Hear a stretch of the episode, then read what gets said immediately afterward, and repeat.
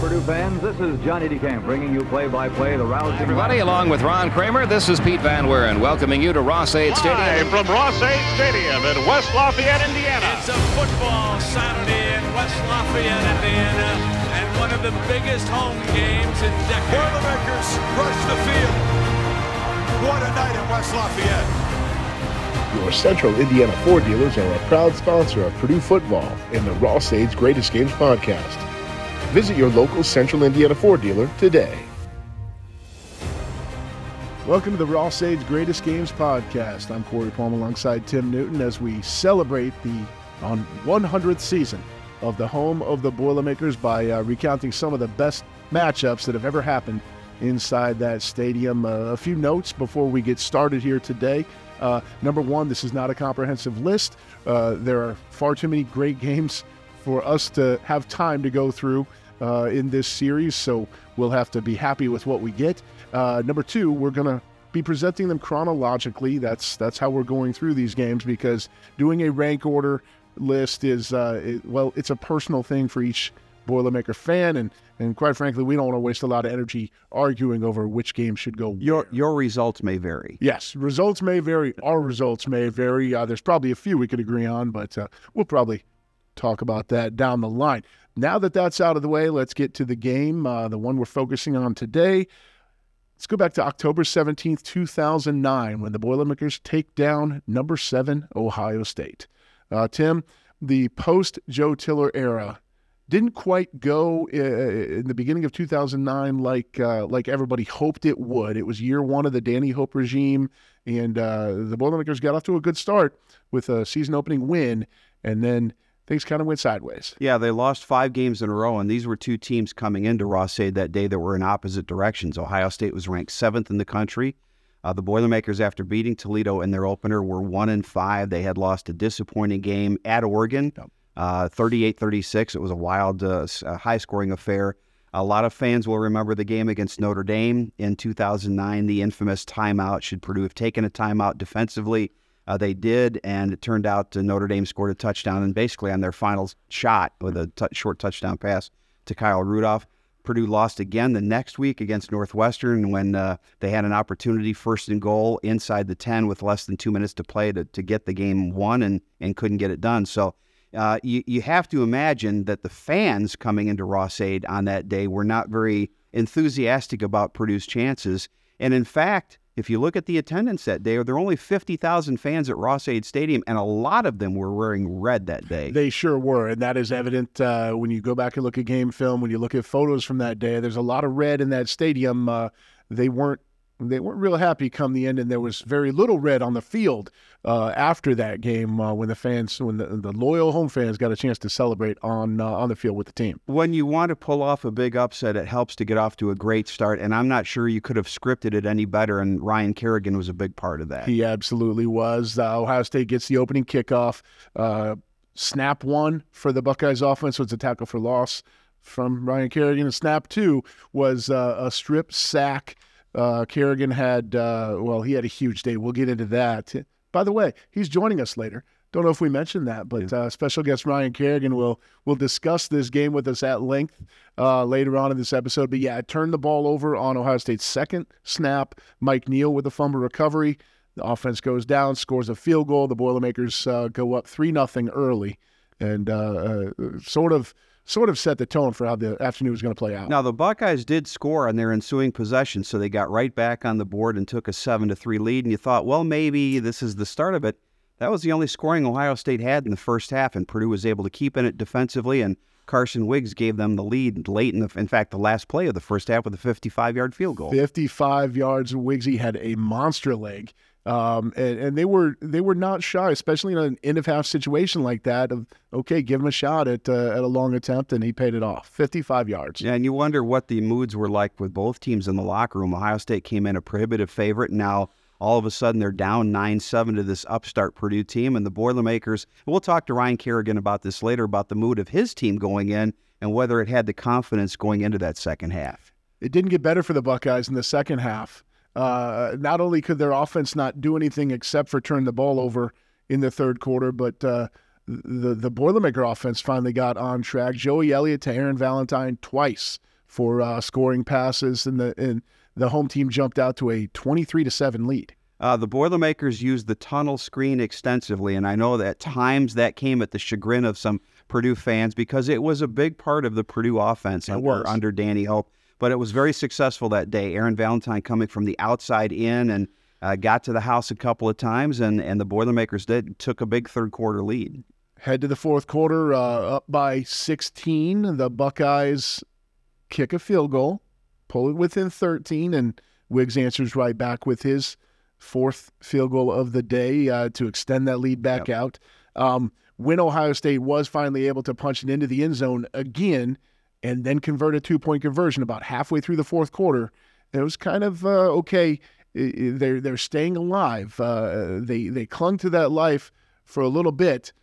It didn't help when Purdue went three and out on their next yeah. possession, and uh, the Buckeyes were driving once again, looking to tie the game up late in the fourth quarter. And then the, the Ryan Kerrigan and the Purdue defense made another stop, got the ball back to the offense, and Ohio State basically handed Purdue the game late with a face mask call on a third down play when they had stopped Purdue short of a first down, and the Boilermakers were able to take knees from there and run out the clock and bring the fans that were at Ross-Ade Stadium that day down to the field for a happy conclusion. Absolutely. Yeah, you mentioned it takes getting off to a great start. It takes, let's be honest, some mistakes by the favored team. It, every single upset you'll see will have them there, and that face mask certainly qualifies for that. Plenty of heroes in this game. Oh, lots of them. We mentioned Wiggs's four field goals. Uh, he was absolutely stellar. He got some national recognition coming out of that game as well. Um, offensively, Joey Elliott, 280 yards, two scores, just one interception. He also ran for about 30 yards. Says that's a really good day for for uh, Captain Snidbit, as as we like to call him around the office. Uh, there's a long story there. I won't get into it, but uh, Joey had a a nice game. And, and let's take a minute to talk about Joey Elliott. Yep. His career at Purdue. Um, he, he had a great senior season. Unfortunately for him, that was the extent of his career at Purdue, was that 2009 season. He had been playing behind a lot of guys, waited his turn, and, and when the lights weren't on, you looked that day, he was 31 of 50, 281 yards, and a couple of touchdowns. And and made big throws. Keith Smith, great possession receiver Purdue had. Unfortunately, yes. his career Keith. was cut short a little bit by injury, but 12 catches for 125. And Aaron Valentine, who probably was as valuable to Purdue as a punt returner, had a great game receiving that day 10 catches, 97 yards, and two touchdowns. Yeah, yeah, plenty of offense uh, that day. And, and they had some some support from the defense as well. Yeah, you know, Kerrigan was okay that day. Um, five solo tackles, nine total tackles, three sacks four tackles for loss, two strip sacks, and one fumble recovery. They kept him on scholarship the following week. right, right. They decided he could uh, he he could have two desserts that night after uh, after dinner. No, uh, Ryan Kerrigan, uh, National Defensive Player of the Week. After that, I believe, uh, came to be known internally as Superman that week. Uh, famous press conference moment. Coach Danny Hope talked about his his uh, Superman moniker. Uh, I believe it was that following week. He was he was all everything and, and, very important. He wasn't alone out there. Yeah. His defensive front for that year uh, was as good as any maybe uh, maybe in the history of Purdue football. And you know that win for Purdue that day really boosted them for the second half of the season. They started the year one and five, but finished with a four and two record, including their first win at the Big House in about half a century, and Ryan Kerrigan made the win- winning play on that one. We'll we'll talk about that one a little bit later on. But an, this was an Ohio State team that was really good. They did not lose another game. They mm-hmm. finished uh, fifth in the national poll. They beat Oregon in the Rose Bowl. So this was a really, really good Buckeye team that the Boilermakers handled that day. The same Oregon team that Purdue nearly beat in Autzen Stadium uh, back uh, back in week two. So yeah, uh, it was a very good Ohio State team. It was a very good day for the Boilermakers, and uh, well, that's why it's on our list of of Ross-Ade's greatest games. We're going to uh, step aside just for a brief moment, and when we come back, we'll be joined by Superman himself, Ryan Kerrigan, on the show right after this.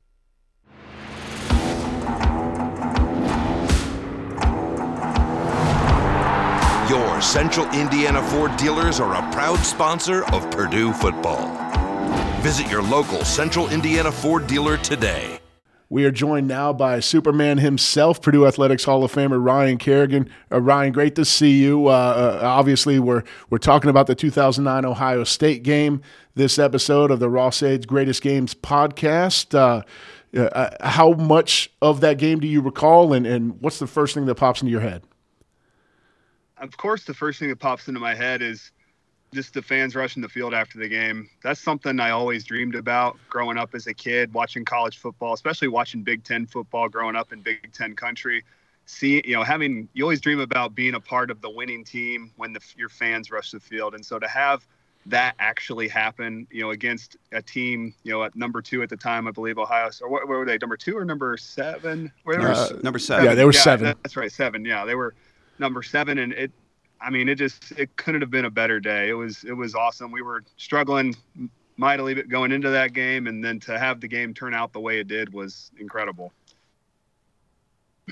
Do you remember much, Ryan, leading into that week? You were one in five. They were. You mentioned they were ranked seventh in the country, and you'd had some tough losses the previous weeks. Um, was there any feeling that maybe this is the week that things will turn around?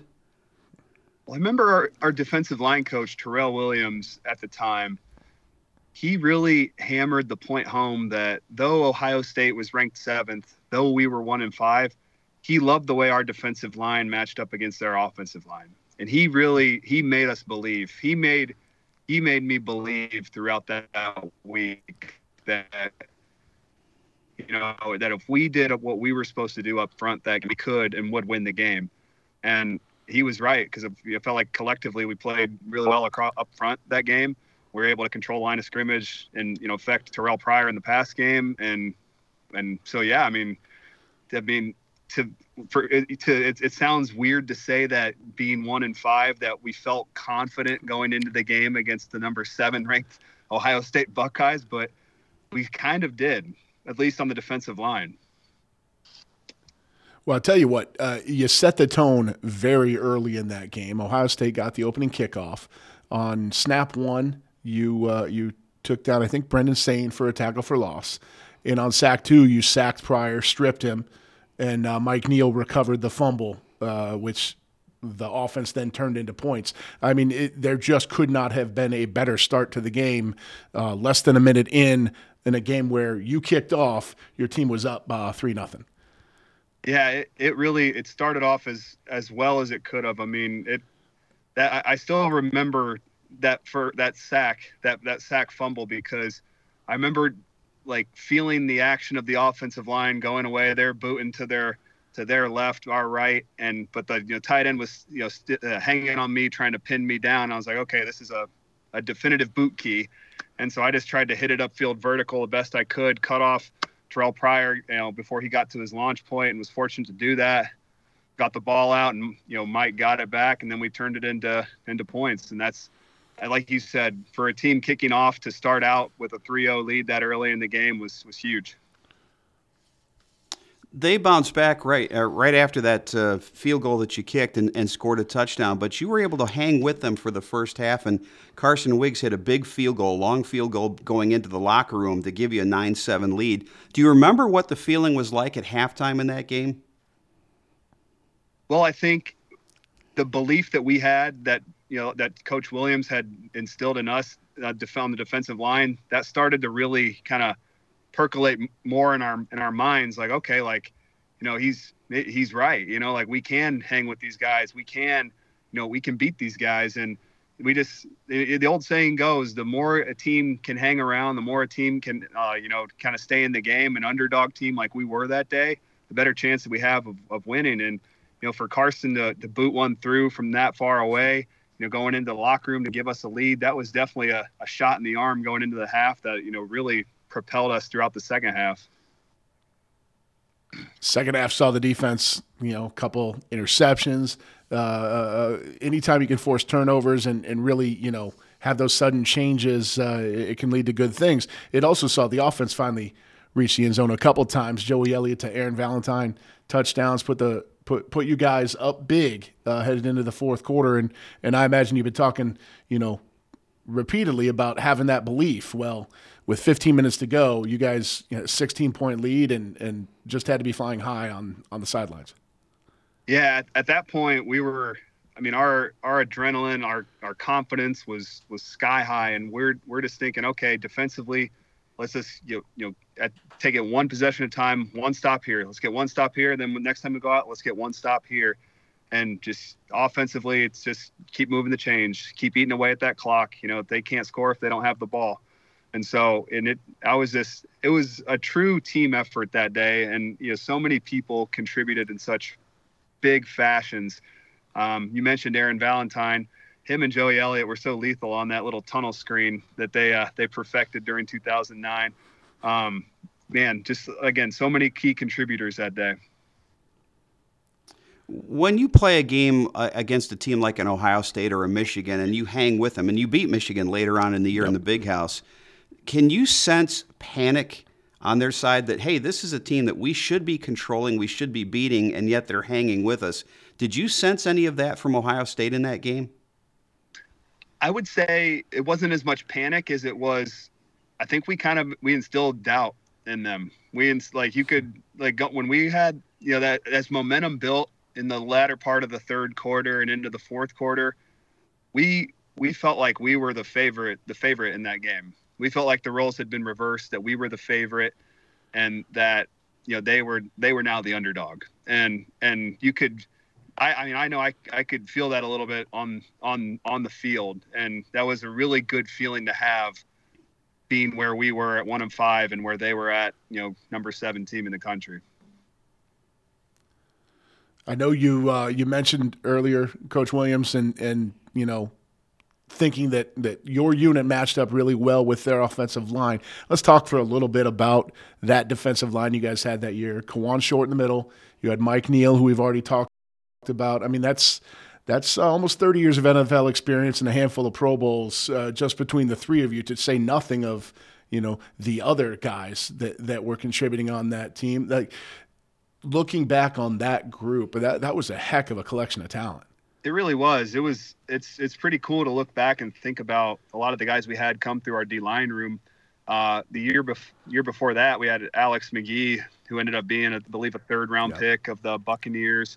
Um, and then, you know, Mike, you know, second round pick of the Packers. Uh, KK, you know, second round pick of the Panthers, who you know was a hell of a player on their Super Bowl team a couple years back. Mike won a Super Bowl in Green Bay it's just it's pretty cool yep. to think back on on the talent we had in that room and it was just so gratifying to see that you know our defensive line you know have the type of day that we had uh, against Ohio State when because we really needed it that day and we needed it in a bad way and we we got it and it was great to see. Uh, you talked about uh, before uh, we, as we started, about fans rushing the field. when when fans rush the field, what do you as a player try to do? because clearly you, you want to make sure you don't do what Tim Stratton did in 2000. That is lose your helmet in, in the melee. And uh, how do you how do you handle when thousands of people are running at you? Well, I think it's uh, there's a couple of different ways. I mean, unfortunately, in uh, 2007, my freshman year, I had that experience at Indiana, but in uh, in the other way, when you're in the lo- you're in the losing end of it, and uh, that was uh, it's definitely it's frustrating when and it's it's not a good feeling when when it, when you're on that end of it but you know have when you're on the winning end of it like we were you know in, in 2009 against ohio state it's just you're just trying to just soak up the moment just be there with the fans who you know stayed there and supported you who came out and supported a team you know that was one and five and really struggling who going into the game you probably thought had no chance of you know being on the same field as ohio state and so you just wanted to soak it in with them you know, then I found, you know, my family and my friends that were, uh, you know, that were, were in the game at the game. You know, it's really awesome to see them on the field, give them a hug, and kind of, you know, participate in the chaos with them. So it's, uh, it was, I mean, it, it, it, it was all I had dreamt it would be. I'll say that. We're going to talk about uh, sort of where you went from there in just a little bit, in just a moment. Before we get away from the game, uh, I want to when I think of your career, uh, I think of uh, the game against Michigan the next year where you were Denard Robinson's worst nightmare. Um, and what I really think of the play that comes to mind is the 21 yard sack of Pryor, where it was late in the second quarter. You get a straight line rush at him, it just blew past the, the tackle. taken for a 21 yard sack, strip the ball, recover the fumble. Um, that play will always be ingrained in my memory of, of Ryan Kerrigan's career at Purdue. Uh, do you remember what do you remember about that that play? I remember we had a line stunt on, and so I was you know slanting from the C gap to the B gap, and you know fortunately I got know, kind of an aggressive set from the left tackle there, and so that you know allowed that B gap to open up pretty good for me, and so I just hit it, tried to pry him open the best that I could, and just got vertical and you know with you know being a longer developing screenplay, Pryor's holding on the ball you know a little bit you know longer than than I'm sure that you know he would have liked to. Um, swatted at the ball, fortunate to get it out, and it just took a, a friendly little hop right back up into my arms. And uh, I remember the you know I remember I still remember the video and, and seeing you know you know Chris Carlino, Jason Werner all around me celebrating while I'm you know got the ball, and it again it was just like it, it just I wish I could bottle up that day and like the feelings that I had that day against Ohio State and just and just always have that with me because I was just some like moments like that were just unbelievable and just um, man you just just wish you could relive them over and over. Well, you did get to relive it over and over a little bit later that year because you had the big uh, clinching sack in the game at Michigan, 38 36 win, and you sacked their quarterback on a two point conversion that would have tied it. The difference, though, you're playing on the road. Was it more fun to win a big road game or a big home game? I definitely, I would say, winning the Ohio State game was more fun. Getting to celebrate with you know the fans and you know who were, who were there to support you and whatnot. The Michigan game was just a different beast though because, I mean, we were down in that game and, and we hadn't won in the big house I think since like 67 or something.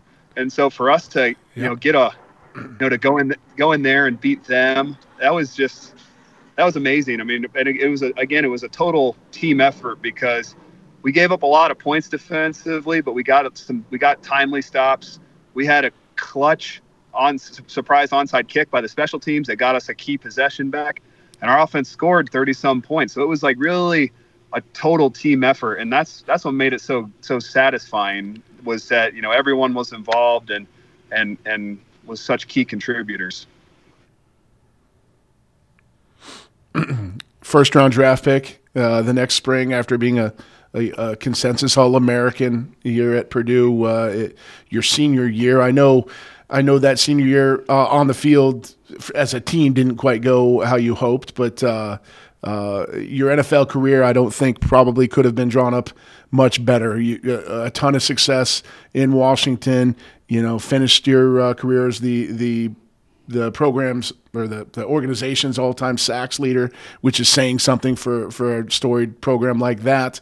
Uh, what are you most proud of uh, of your NFL accomplishments?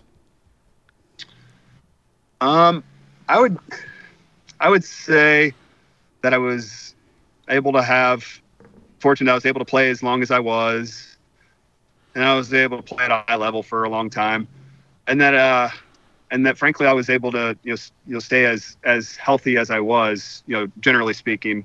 I'll say I, I was available to play. I wasn't always healthy, but I was available to play.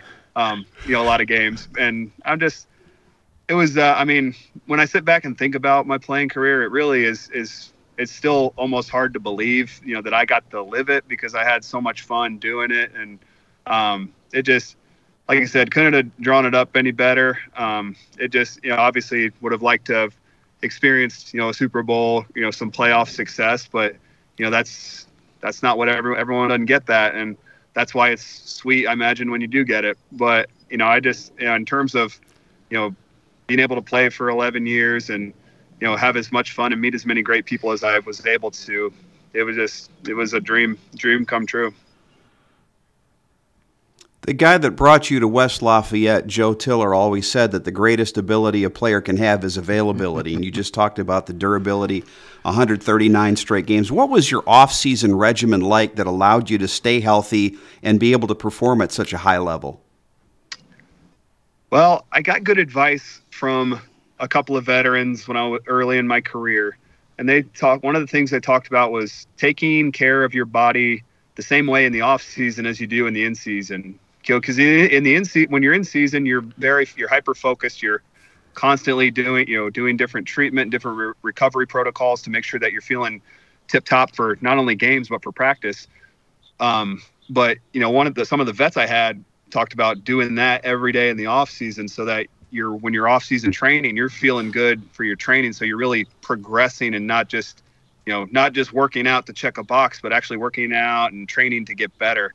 And so I really tried to. I was very serious and very you know structured with my off season and in terms of okay, like yeah, I know it's mid February, but I got to eat like this. I got I got to train like this. I have to you know sleep like this, recover like this, because um, if if if this is the edge that I need to get over the guy that I'm going against, then that's what I have to do. And um, that's one of the things I try to impart on a lot of the guys that I coach now is that you have to you kind of have to have a little crazy to you in the sense that like you you're gonna do whatever it takes to to beat the guy across from you and and and a lot of the things sound a little like i said crazy and a little nuts at times but that's uh, for me that was my my difference between success and and not success so that's that was uh that's how i approached the game tim mentioned joe tiller uh, uh, a lot of people don't think of it that way, but you came in, you know, uh, 2006, 07 was your freshman year.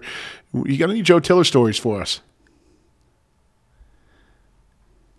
Um, I got one. I'm not totally comfortable sharing, but uh, uh, no, but uh, no, he just he was funny, and I think one of the things that I that he that was that really you know was imparted on me was the relationship he had with like the older guys, like the fifth year seniors, the Dustin Kellers, Stanford Keglar, you know, of the world, guys like that.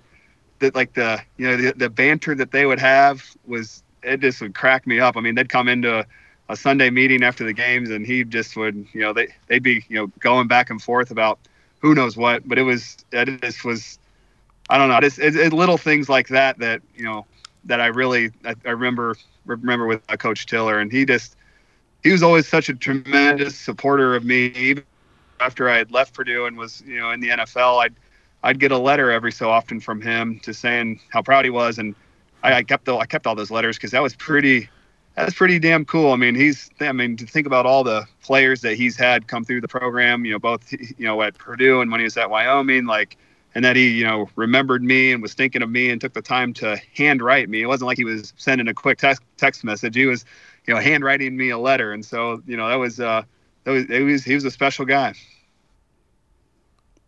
You mentioned coaching. Now you're an assistant defensive line coach with the Washington Commanders, and one of the guys you work with on that staff is another Purdue legend, Jeff Zgonina. Uh, tell us a little bit about what he's like on the field and your relationship with him. We have a very good relationship. I mean, there's a lot of commonalities with us in terms of you know both Midwest guys that went to Purdue. Um, you know, he's he's always quick to remind me that he's the career tackles for loss leader, and then I'm and I wasn't able to eclipse his mark. Um, but no, he's he's awesome. To, he's awesome to work with because um, he's he's intense. He cares. He cares about the guys. He cares about what the you know the product that they're putting on the field, and he's just it's he's been a great great uh like I said great guy to work with.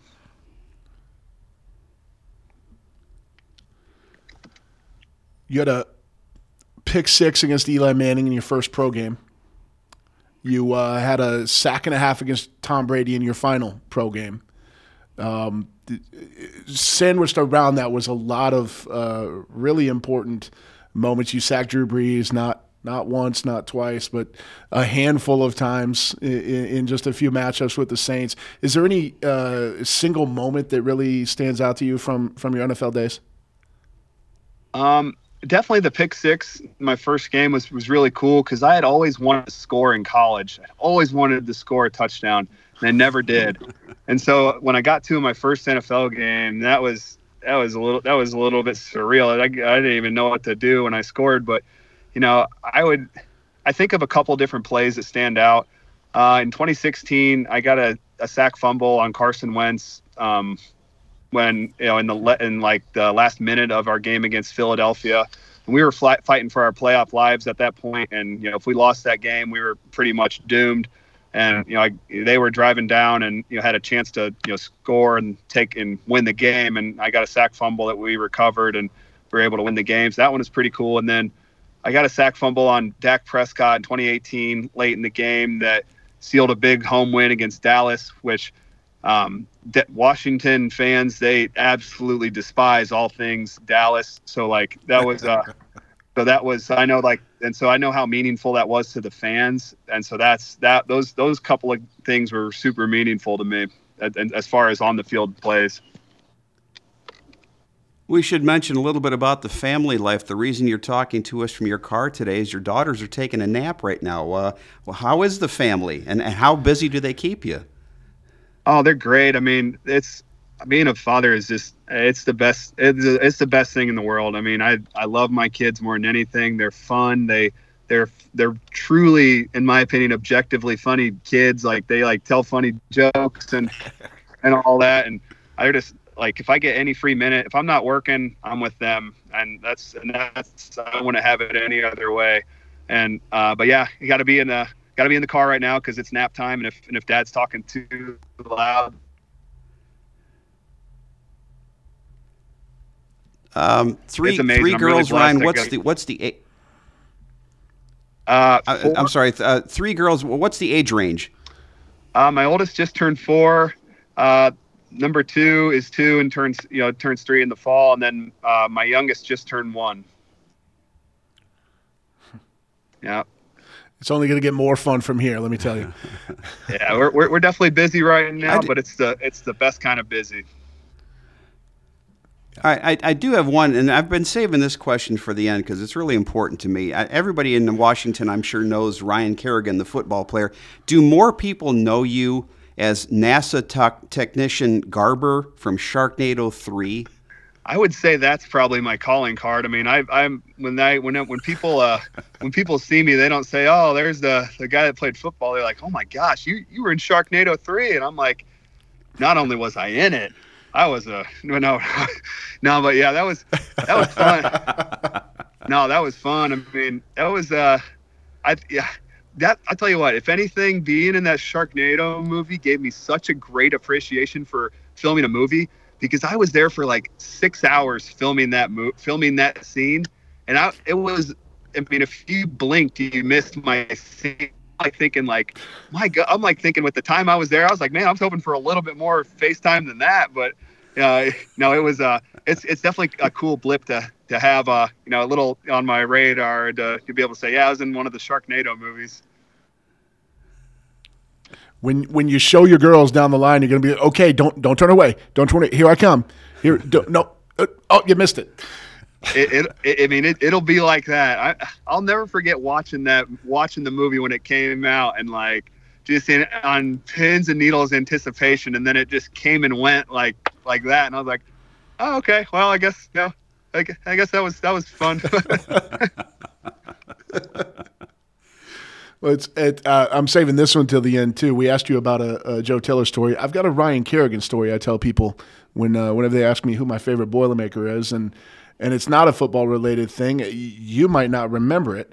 Um, your freshman year, you did a job shadow with uh, the the strategic comms office here, and we didn't have a lot for you to do, so you went on a couple video shoots with me, and uh, we we kind of I don't know we went and shot something at golf or baseball or whatever, and I remember as we were walking back to our offices in Mackey Arena, we ran into Dave Shondell and as a as a freshman here from Muncie, you knew who Dave Shondell was. You know, you you you you were kind of a little bit awestruck by oh, there's there's Coach Shondell. I I I know him. He's a big deal. And I'm like, dude, you're Ryan Kerrigan. You're a big deal too. Uh, that was a fun moment for me, but it's kind of a a fun little story I've I've shared with some people. And like I said, I I doubt you remember it. It's a it's a blip on your radar, but. Well, no, I mean, it, it is funny to say that you know I was you know awestruck by by Coach Shondell because I grew up with him. Like me and his son Kyle were were really great friends. Went to the same elementary school growing up, and so um, he was you know definitely always an authority figure to me. And so like and so I remember when he got the Purdue head job, I was like like wow, like he's a you know he's a star now. I mean that's that's really cool. Like you know to see him you know see him like that. And so like I was like a little bit, uh, I, I was, it was awesome to see him, you know, on, on campus just because it was a little bit of a surreal moment growing up with him as, you know, as my friend's dad. And then to now see him, you know, at, Yeah. at the helm of, you know, Purdue volleyball, which by the way, he's just absolutely crushed it there. And, and so it, but it was just, it was just, it's, it was so cool to, it was so cool to see him. I was just, I mean, I'm I'm proud of him. Proud of the way that he's you know gone from Muncie Central and and killing it there to going to Purdue to killing it there. Well, I know we're all real proud of you as well, uh, Ryan. I can't think of a better way to to leave this conversation that than that right there. Tim, anything else you'd like to to throw? No, just just be really quiet, Ryan, when you go back inside because you don't want to wake the girls up. You, you don't want to wake uh, wake girls up and, and kids up early from naps. That's that's a lesson you learn very early in your parenthood career. Oh yeah, our our second has taught us that. Yeah, if you you wake her up, then then there's there's hell to pay. Ryan, thank you so much as always for your time and uh, all the great memories you've given so many Boilermaker fans uh, over the years. We, we really have enjoyed watching your career and continue to be excited to see what you've got next. All right, thank you guys. I appreciate it.